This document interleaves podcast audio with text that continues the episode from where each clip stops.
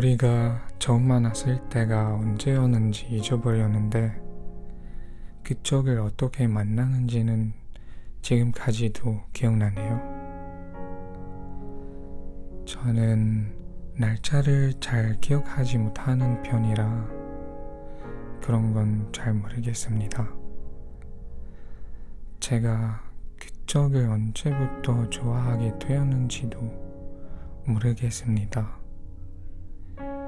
이 얘기는 우리 둘의 얘긴데 남은 건 저밖에 없네요.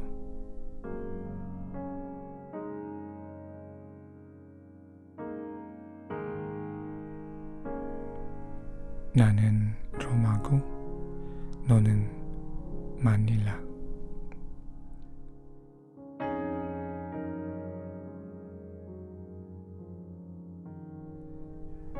우리가 그렇게 멀리 살고 있지 않지만 자주 보기엔 충분히 멀긴 했죠. 지난 1년 동안 이것저것 얘기를 하면서 한 번도 만나자는 얘기도 안 나왔는데 요즘은 좀 다르네요. 우리가 만나서 시간을 같이 보낼까 싶어요. 라고 당신이 말했어요. 조금 놀랐지만 당연한 일이죠. 우리가 얼마 동안 친구가 사귀고 얼마 동안 얘기하고 있는데 만나서 노는 게 당연하죠. 어, 좋은 생각이야. 라고 대답했어요. 날짜를 못 잡아도 그냥 그래 라고 했어요. 코로나 격리가 아직도 있으니까요.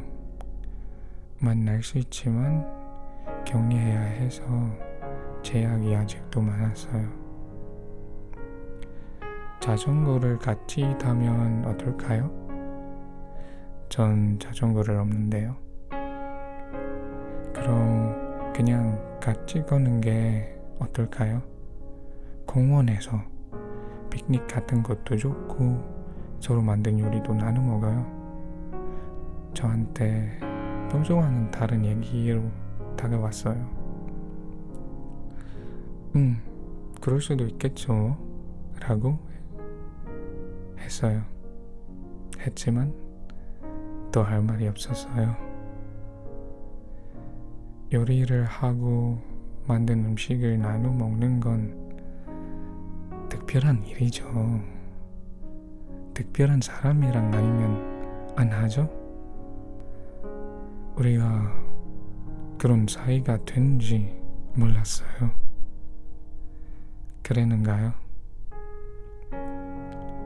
아마도 어차피 저는 당신의 치얼리더가 맞아요. 무슨 장난이에요? 제가 언제부터 그렇게 되는지 몰랐지만 우리의 첫 인사와 제가 마지막 폰이고 당신이 익십했던 메시지 사이에 그, 그 작은 관심으로 시작한 건 다른 곳으로 바꾸었어요. 어떻게 불러야 되나요? 사랑인가 봐요. 근데 이게 말도 되나요? 저는 당신을 잘 몰라요. 당신도 그렇죠.